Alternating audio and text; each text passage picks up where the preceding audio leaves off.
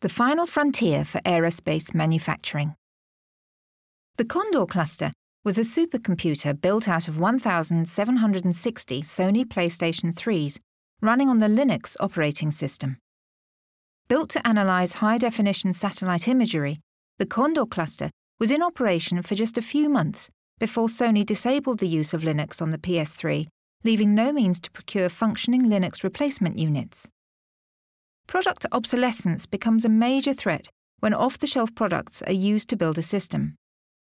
Aerospace manufacturers can avoid delays in production by managing obsolescence and production correctly. Commercial off the shelf products are often used in the design and manufacture of aerospace systems, as they offer access to low cost alternatives to full mil spec parts. However, these products are not specifically designed or qualified for the aerospace market. Now, aerospace manufacturers are turning to more novel technology, such as additive manufacturing, to ensure that all parts used in system construction are suitable for all requirements. Aerospace manufacturers are facing the pressures of a growing market, tight competition, and unyielding standards. The move from standalone machining centres to horizontal centres in automated cells helps free up labour, maximise manufacturing flexibility, and increase efficiency. The number and diversity of components that go into an aircraft, whether it's civil, commercial, or military, is daunting even for experienced industry professionals. The materials used in aerospace manufacturing tend to have more advanced specifications with higher tolerances and extremely strict traceability requirements.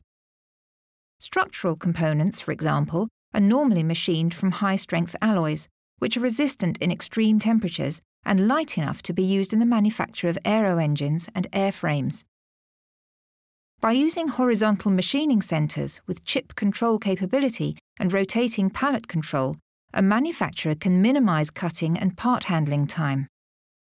Intelligent automation solutions can further increase the flexibility of the process, allowing the same machining system to work on different components.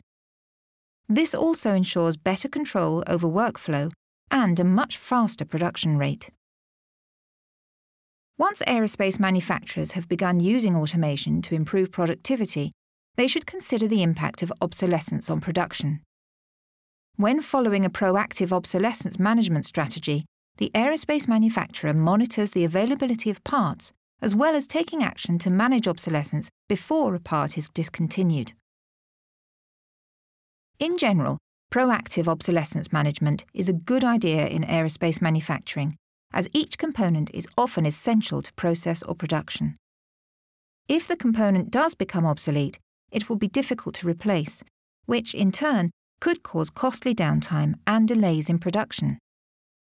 It would be challenging for any manufacturer to monitor the obsolescence status of every single item in its bill of materials, so components should be ranked in order of importance and appropriate measures put in place. Using data available from the part manufacturer or an independent database, as well as looking at algorithmic and historical data, can enable a manufacturer to predict life cycle changes early and decide on the most appropriate solution.